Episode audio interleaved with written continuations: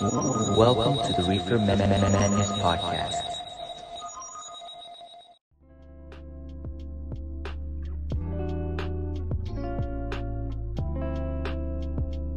もう結構こなれたでしょ、俺もセットアップは。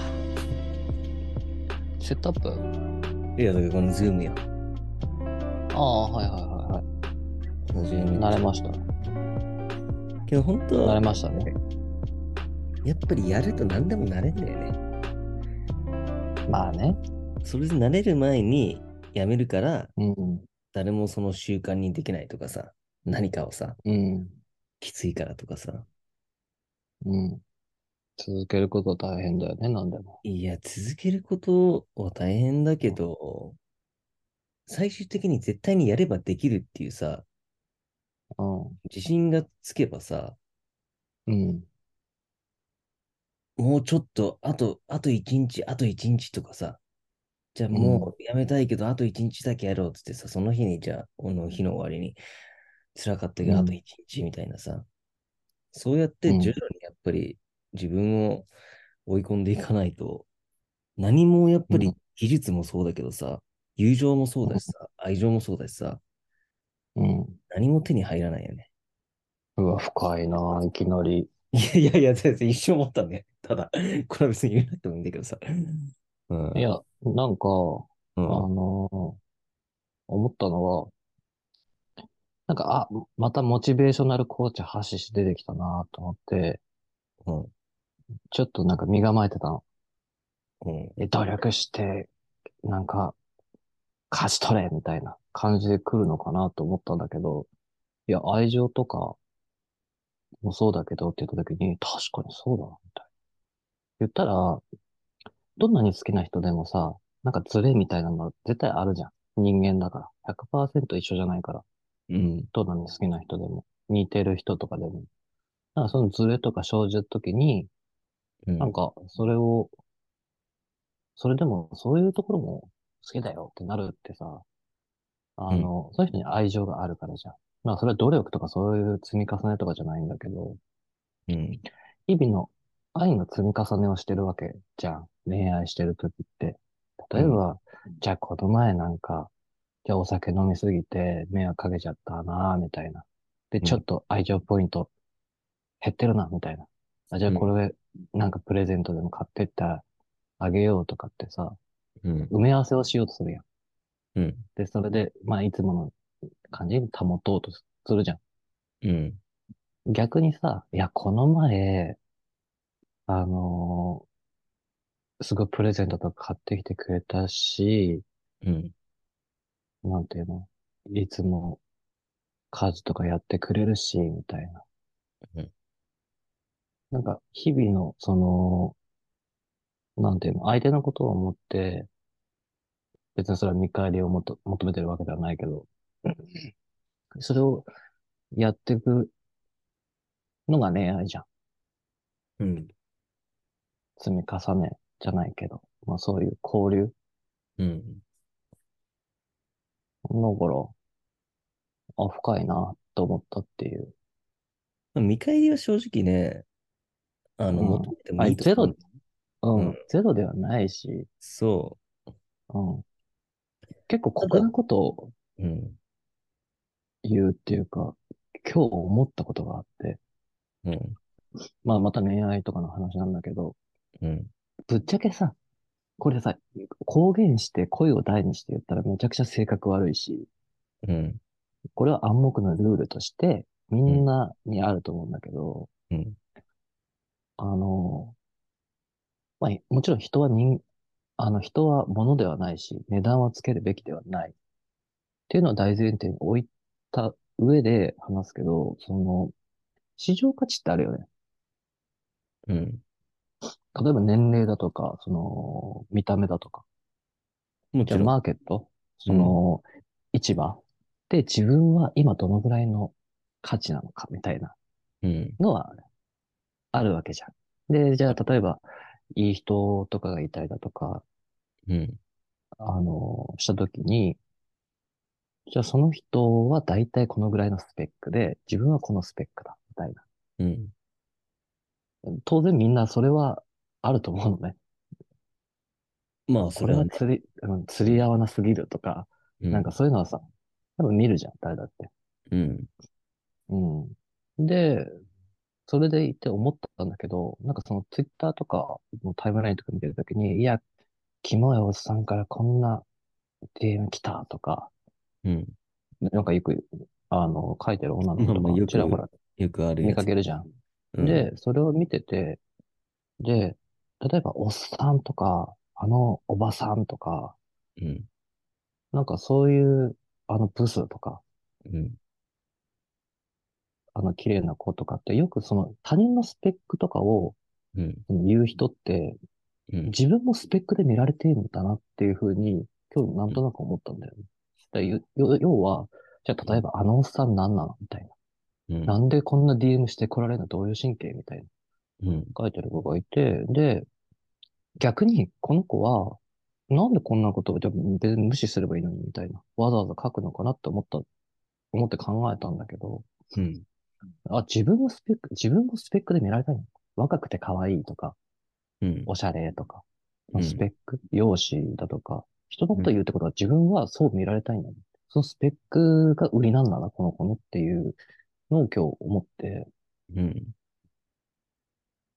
そう、思ったっていう話なんだけど。まあだから、その、そう、今日、その、恋愛についてっていうか、その流れでちょっとうん。言ってみたんだけど、それってあるよね、やっぱね。自然と、うん。なんか全然ないパターンもあるよ。なんかその、いや、この子は、じゃあ、なんていうの、個性的な美人っていうか、決して万人受けする顔とか容姿の子ではないなっていう女の子とかがさ、うん。まあいい感じになって、あ、この人中身好きだな、みたいな。うん。ベック好きだなってなったら、なんか外見とかも可愛く見えてきちゃったりとかさ。うんまあ言ったらすっげえ汚い寝顔で寝てるのも、なんか無防備な姿が可愛らしいな、愛おしいなと思ったりするじゃん。うん。だそれっていうのはさ、積み重ねができてるからなんだよね、ちゃんと。愛、愛情の積み重ねみたいな。自分、相手に対して愛情をかけてる気でいるけど、実は自分も、あ、この子が好きだからこれ、俺やるんだ。やりたいと思うんだっていうのを自分に言い聞かせるじゃないけど、自分の中でもなんか積み重ねてるんだよね。その恋愛してる人に対しての愛情を。いや、言い聞かせるって、まさに的確だと思う。だって別にさ、うん。その人をやっぱり好きになろうと思わなきゃさ、うん。人を好きになれないじゃん、正直。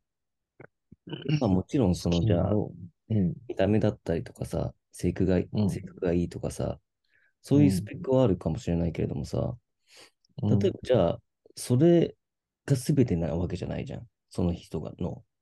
じゃあその人も、うんトータルよね汚い部分もあるし、うんじゃあそれがその良さをさ、上回ってしてしまった時にはさ、うん。けど一緒にいたいと思うのであれば、さらにうん作らなきゃいけないわけじゃん。うん。いや、もっといいところがあるはずだとかさ、いや、俺はこういうダメなところが逆に好きなんだとかさ、うん。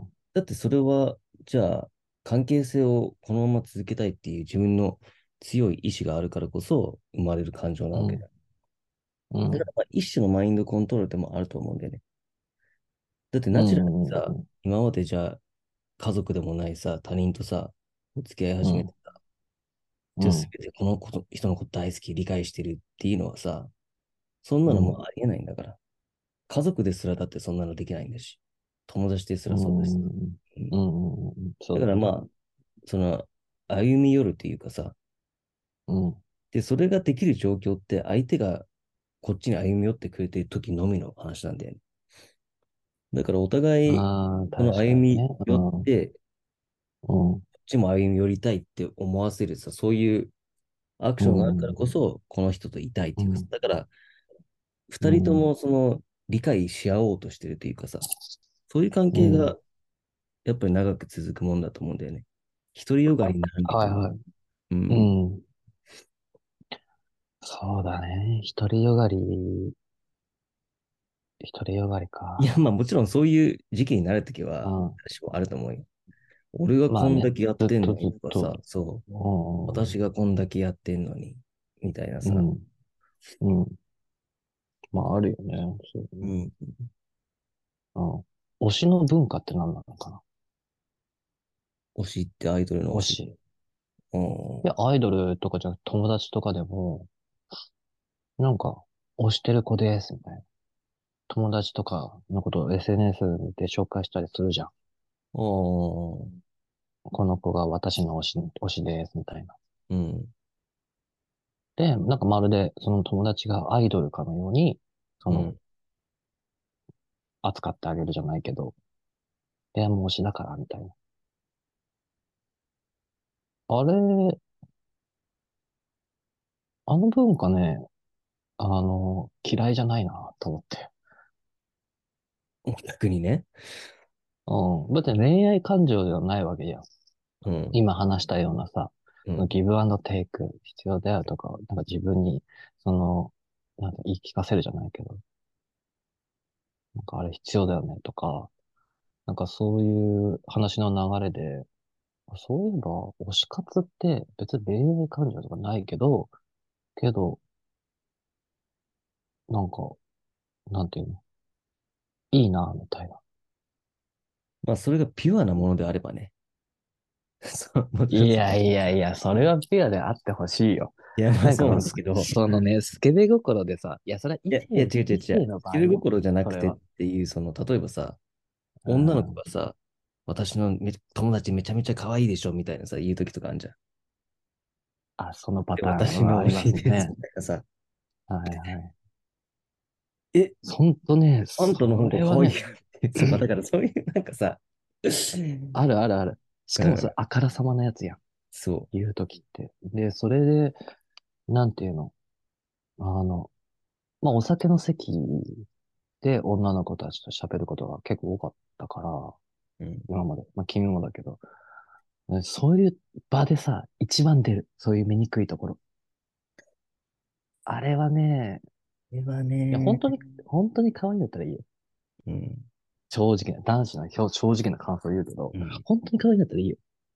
うんそしたら、え、めちゃくちゃ可愛いね、みたいな。本当だね、みたいな。何のピュアな気持ちで言えるやうん。ん。で、そう。それも鬱陶しいし、じゃあ、あの、なんていうの。一度見たのが彼氏と、その彼女がいて、で、俺の女友達がその彼女に向かって、この子めっちゃ仲良くて、みたいな。でめちゃくちゃ可愛いってもう地元で有名なんだ、みたいな。うん。でも明らかに俺の女友達の方が可愛いの。うん。で、あ、彼氏さんもいるから立ててんだなと思って、うんいや、そうだね、と思って、なんか、あ、可愛い、確かに可愛いね、みたいな。合わせるじゃん、こっちが。うん。そしたら彼氏がさ、ドヤ顔でさ、ドヤ顔してんのよ。うん。それ黙って聞いてて、隣で。で、まあ、なんかちょっと、うん？って思ったけど、ほっといて、まあ、なんていうの、まあお酒飲んでたんだけど、そしたらなんか、やっぱどの女もブスだな、みたいな。その彼氏がいきなり、酔っ払って言い始めて、うん。いや、お前しかいないよ、みたいな。お前が一番可愛いよ、とか。言って、まあ彼氏から見たらそう見えてんだろうね、本当に。うん。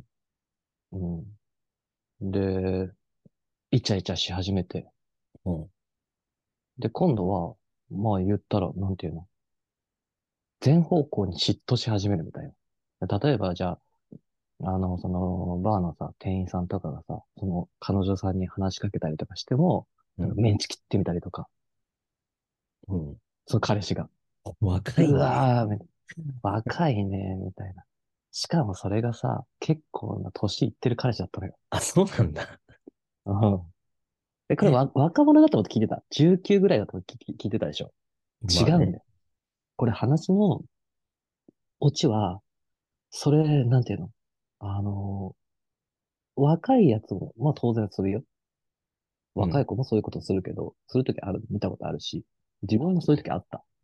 けど、これ、話のミソが、これおっさんなんだよね、その彼氏が。うん。彼女が27くらいなんだけど、うん。うん。これはきついど、と思って、この世界、世界観。この世界線きついなと思って、なんか、うーん、居づらかったなっていう思い出が、今、よみ、蘇ったわ。だそういう男も悪いし、悪いしって悪くはないんだけど、別に勝手にやってくってくれれば悪くはないんだけど、周りが言うじゃん。で、うんその言われてる女の子が、いや、ありがとう、みたいな。で、うんそれ終わんだったらいいよ。で、その場で、いや、なんかもうそんなことないよ、みたいな。うん。ありがとう、みたいな。あんたの方が可愛いや、みたいな。うん。とかっていう流れだったら、みんな納得するじゃん。うん。でもさ、私、すごいモテるから、みたいな。パターンに落ちるかの、すげえ多くね、最近。昔より。あのね、うん。君とはよくこの話するんだけどさ、うん。それね、周りの人が悪いんだよね。結局。そうだよね。例えばまああー SNS でもそうだけどさ、うん。じゃあまあ今のこの世の中では、そのいいねの数でさ、うん。そのなんか、何？に、なんつうの、その人気度じゃないけど、まあ、そうだよね。いいねが多いほど、やっぱり、市場価値が高い。そう、例えばまあ写真が可愛い子だったら、それめちゃめちゃいいね多かったら、いいねが少ない人よりは、ちょっと偉そうにできるぐらいなさ、まあそれがステータスっていうかさ、うん。けどそれ、わかるわかる。たまにだからそう惑わされてさ、例えばさ、いい写真でもじゃあいいものでもないのにさ、うん。いいねをさ、する人って、いいねが集中する人とかっているじゃん、たまに。うん。いるいる。正直そんなに、なんで、なんでこんなもてはやされるんだ？みたいなのは見かける。それは男でも女でも。だからそれが本当にいいねと思って押してんのか、それとも、その、さっきの友達現象よね。例えばさ、私の友達超可愛いでしょみたいなさ、自分の方が可愛いのにみたいなさ。それでなんかその、まあ、優越感に浸るっていうのは、まあ、ちょそれまたちょっと違うか。けど、それで勘違いさせて、その本人がそれでいいんだって思って、うん。じゃあまあ、それ、例えば際どい服とか、その、どんどん下着を脱いでいくとかさ、そういう流れになっていくわけじゃん。じゃあ、うん。顔だけ乗せたたくさん見ましたね。そううん。それは結局、なんですよ、周りが悪いっていうか、まあ、それは、しょうがないのかもしれないけどさ。え、たら、みこし数えちゃったっていうか、で、俺思い出したのは、出ちゃったっうん。その女の子がいて、うん。まあ、仲良かったんだけど、その、うん。めちゃめちゃ息が臭かった。これ、マジで。うん。え、なに、そういう時に？え、ちょちょちょ。通常時。あ、な、友達の女の子？いや、まあ友達っていうか、まあまあまあ、そんな感じの。ああ、じゃあ、じゃあ、じゃあ、じゃあ、じゃあ、なんかまあまあまあまあそういう、いざ、いざということもあるぞという感じの関係えー、まあ、だった。な、なんていうか、まあまあまあ、なそれは置いといて、息がめちゃめちゃ、うん。だけどなんか普通に可愛らしい子なのよ。うん。で、うん。これ、周りが悪いなと思って。言わないから。で、で、友達とかも、なんか友達の話ばっかするの、その子は。めちゃめちゃ仲いい子がいて、この地元の子がどうのこうのみたいなさ。うん。で、友達と一緒に撮ってるプリクラだったりとか、まあ、当時、そのまあ、すごいなんか、友人多いなってイメージなんだけど、うわ、うん。これ友達みんな、この子の息臭いと思ってるのに言ってないなっていうの気づいちゃったの。いや、だって、それはで、さ、逆に、逆に裏で、いや、あの子が言ってんだ。ってバカにしてんだろうなっていうのが見えちゃったの。うあ、わその感じでね、接してる。そう。だから、いいように、まあ、利用されてるじゃないけど、まあまあ、そうんうの、んうんうん。そううんいや利用かわかんないけど、まあ、その、まあ、頭数集めたりね。親がなんか、そう、なんかヤクザのうんめちゃめちゃ偉い人かなんか知らないけど、うんそれでお金持ってたのね、その子。あ、そうなんだ。うんでそういうのもあったのかもしれないけど、うんでも何度も悩んだんだよね。これ、それいい子だったから、うん。これ言った方がいいのかなみたいな。これもう、いや、プライド高いでしょ。いや、だからもう、絶対に言われてないのよ。人に絶。対言われてないだろうね。うん。いや、これ、悪いなと思ってみんな、仲いい友達とかがさ、うん。だから俺心を鬼にしてちょっと酔っ払った勢いで言おうかなって何度も思ったんだけど、やっぱちょっと女性にはそういうことはちょっと言えなかっ いや、え超思い出した。俺さ、た。うん。あのー高校生の頃付き合った女の子がいて、うん。その子も社長令嬢だったの。そのはい静岡のうん。お茶のさ、社長令嬢みたいな女の子がいて、で、見た目は、すごい可愛い。すごい綺麗な。はいはいはい。で、巨乳な。うん。で、もう、ほぼほぼ、ほぼ童貞みたいな。俺はさ、もうメロメロだったわけよ。はいはいはい。その子に。もうデートするときもそうだし、いつも一緒みたいな。うん 高校生のその付き合ってる期間。だったんだけど、その子脇がだったのね。はいはいはい。いるね。脇が。うん。と結構な、あれ脇がみたいな感じじゃなくて、結構、あ、いたなみたいな。この部屋さっきいたな、こいつ、みたいな。わかるレベルの、まあ、脇がだったの。うん。で、俺も言おうか迷ったよ。迷うよね。迷って。で、迷ったし、でもその子はすごいなんか捨ててる女の子じゃないの？いい子なの？普通に。うん。え、そうなん、そういうこと大体いい子なのよ。そう。で、めちゃくちゃ親とかにも愛されて、うん、うん同じ同じ。しかもなんかあると自分に向いちゃうのよ。人が悪いとかじゃなくて、そう言われてしまう自分が悪いっていう風に。はいはいはいはいはいしかも勉強もできるし、はい。うん。うん。だから、傷つけてしまう。けど、けど、誰かが言わなければうん、あの、ずっとそのまんまじゃん。うん。言ったら俺らもなんか感じたことあると思うけど、うん。明らかにこいつ俺のこと不審者だと思ったな、みたいな。ちょっと軽く見たな、こいつ、みたいな瞬間ってわかるじゃん。だけどこっちが、なんか普通に喋ってて、ああ、はいはい、みたいなうん。感じの態度をするやつが、たまにいる、いたのよ。うん。で、あ、こいつ俺のこと今、小馬鹿にしたな、みたいなうん。態度でわかるじゃん。で、言ったらそういう脇がとかそういう人とかってさ、なんか、あれ？今なんでこの人しかめっ面したんだろうとか、嫌な顔したんだろうみたいな。ずっとわからないやん。言ってもらえなきゃ。うん。いやそれはね、君が脇がだからだよ。なんて言えねえじゃん。うん。でもそれ、いつかは誰かが言ってあげないと改善しないままでしょ。一生。うん。電車とか乗っててもさ、うん。全然脇がの人とかたくさんいるじゃん。うん。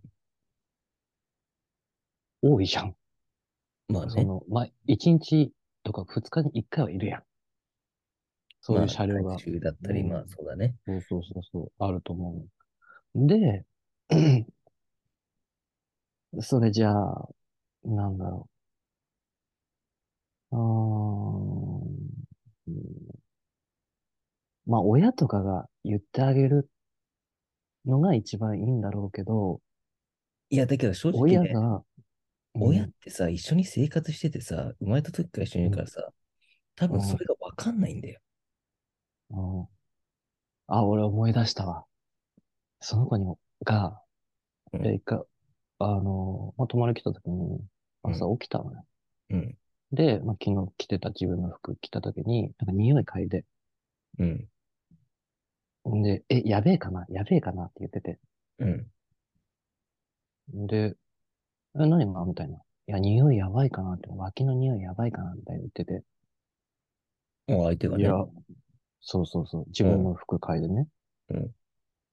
で、いや、こっち、こちら、内心としては、いや、やばいですよ、それみたいな。今すぐジップロックに入れて、で、もう捨てた方がいいです、みたいな。心の中ではめっちゃ叫んでる付けしとけっつって？そう、置き静けしとけよ、お前、それ、みたいな。染みついてんじゃねえかよ、みたいな。思ってるわけよ。うん。心の中ではね。でも絶対そのこと言わないやん、俺。はいはい。女の子に。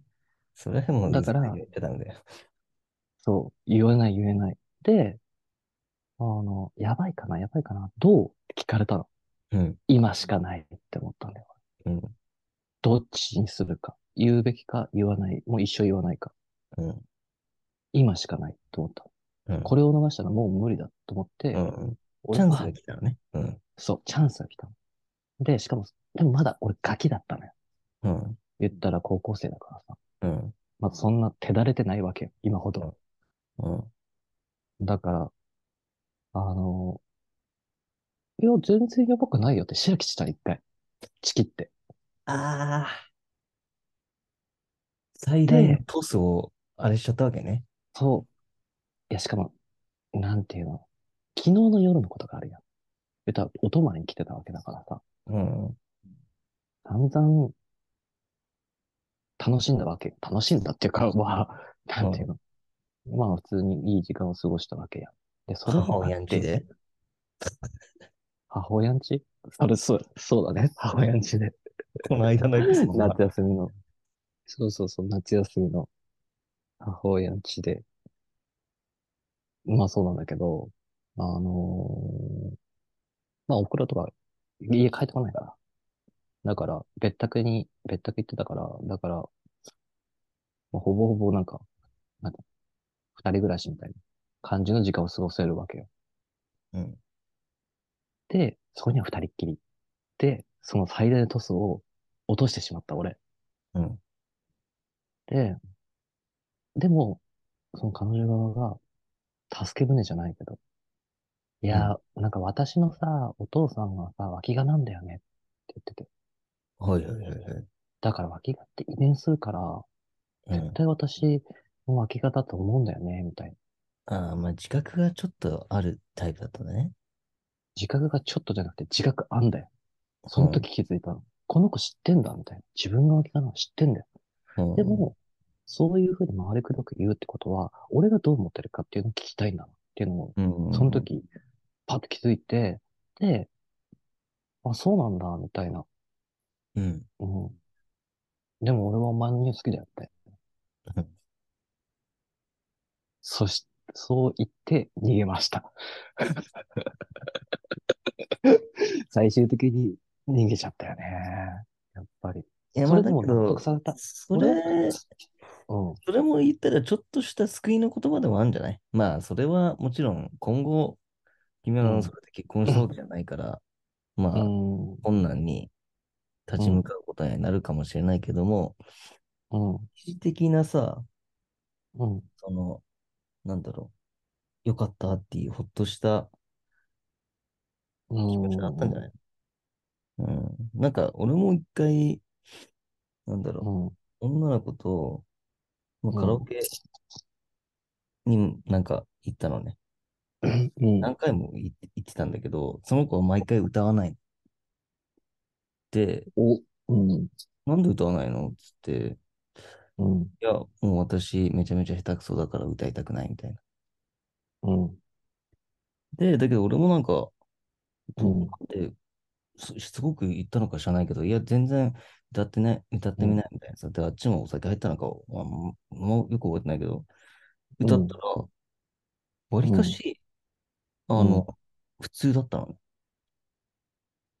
ね。で、しかもただちょっと、まあ、歌ってはないんだから、あんま慣れてない感じ。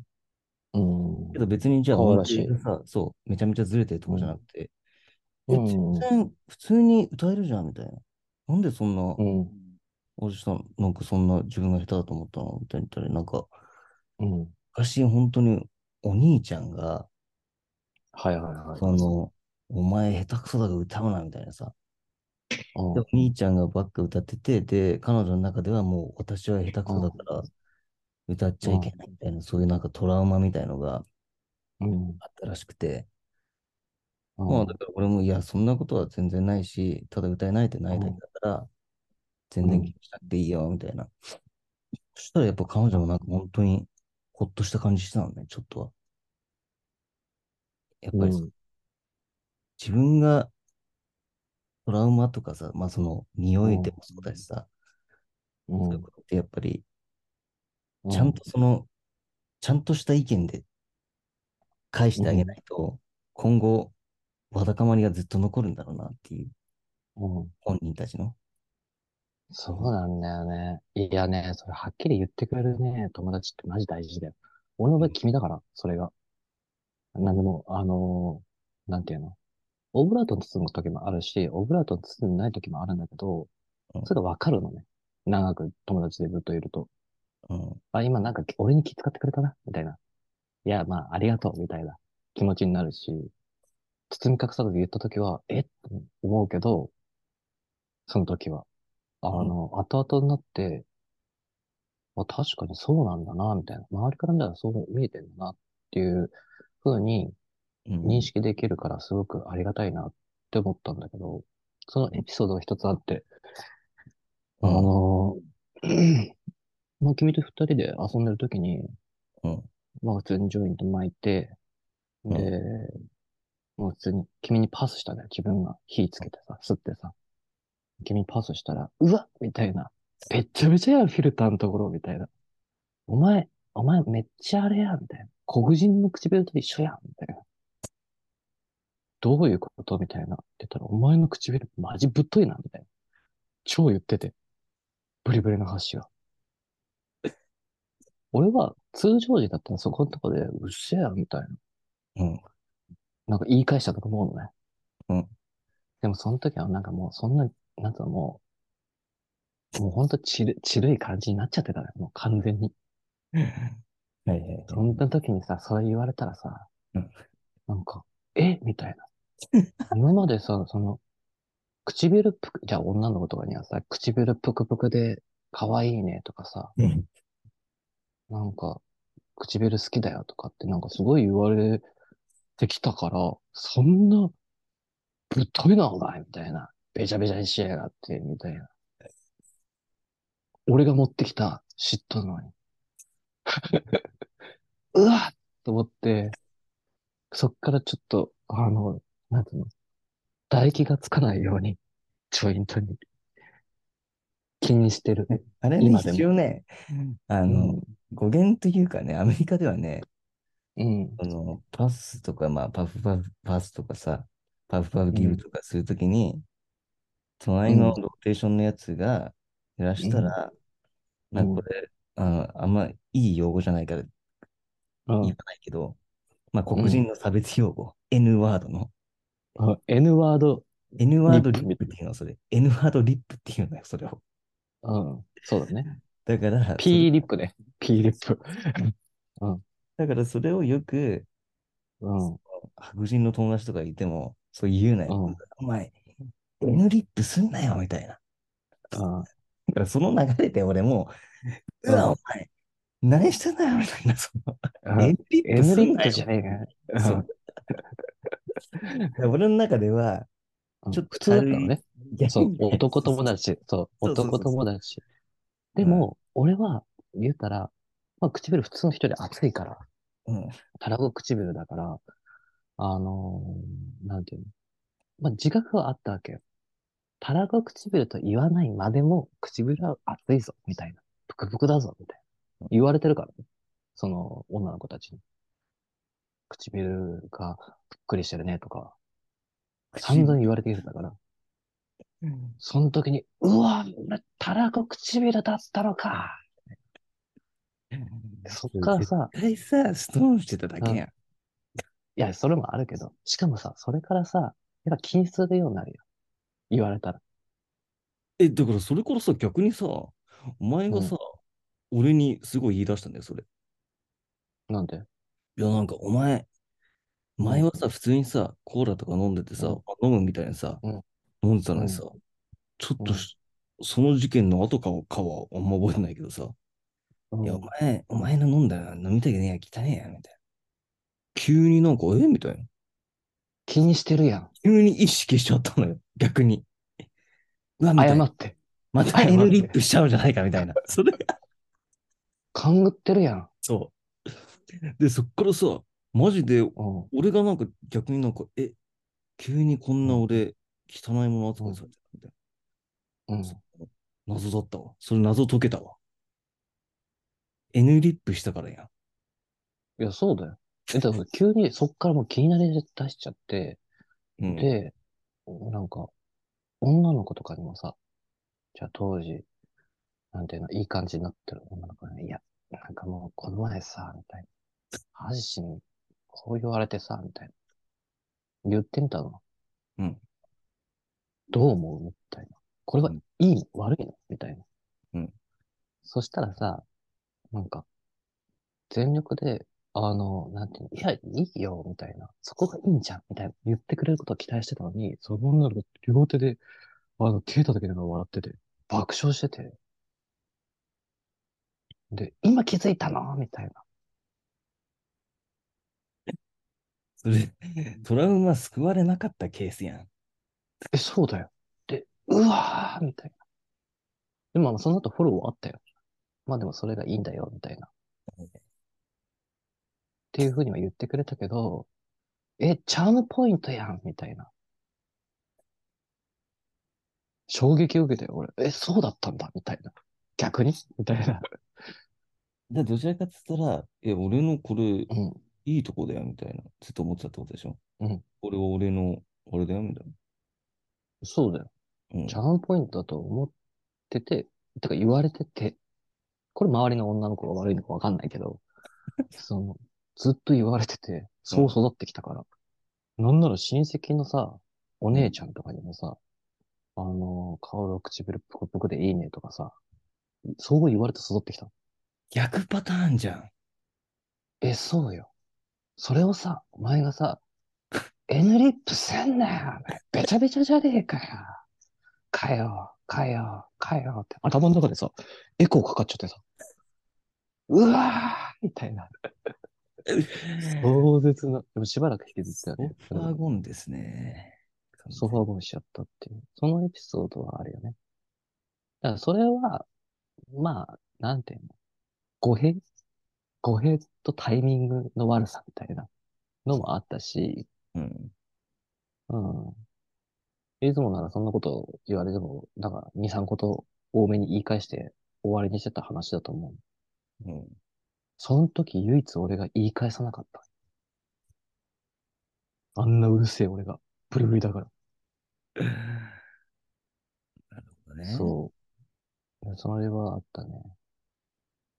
まあでも問題、難しい問題ですよ。難しいそ問題。その、の口が臭いぐらいだったらな直せるじゃん。じゃあ歯医者行けよとか歯磨きしろまあよとか。そうだね。まあだからケア、しろよみたいまあ歯は磨いてたんだろうけど、多分、な。手術よね。そういうのがあれば。手術まあ脇がもそうだ系になっちゃう、そうだね。なっちゃうと、ちょっと、あれだね。だからそういうのは抵抗なくだったらいいのよ。だから別に整形とか、韓国いて、がっつりやってきた、みたいなことを結構平気で言う女の子とかだったら、言いやすいわけよ。うん。いや、ていうかさ、みたいな。前ちょっと、あれだぞ、みたいな。顔いじる前に、あの、根本的なことからね、ちょっと言っていいみたいな。ガチの女友達だったら、多分俺言えると思うの。汗下すあそれよしろよって。みたいなやつ。お前、お前それさ、気をつけろよ、みたいな。だから言ったら、ガチの女友達と、なんか、まあまあ続いてるセフレとかうん。だったら言える。うんうん。それはなんか、なんつうの、ただめ友達としてだったらきつくない？うん、まあその子のタイプにもよるよね。言う、言えるか言えないかみたいな。うん。だからめちゃめちゃいい子ってもしかしたら、うん。その良さでカバーできてうん、世間、世渡りできてるのかもしれないね。もしかしたら。うん。あ、ちょうどいい例を、あちなみに、あともう1分もないです。あ、マジですか？うん。まあ、あれよね。う何ん。まあ難しい問題ですよね。じゃあ次枠で、あの、ちょっと思いついたこと喋ろうかな。その前にちょっとみんなもあれだろうから、パフタシンをして、ゆるく聞き、聞いてくださいっていう感じですね。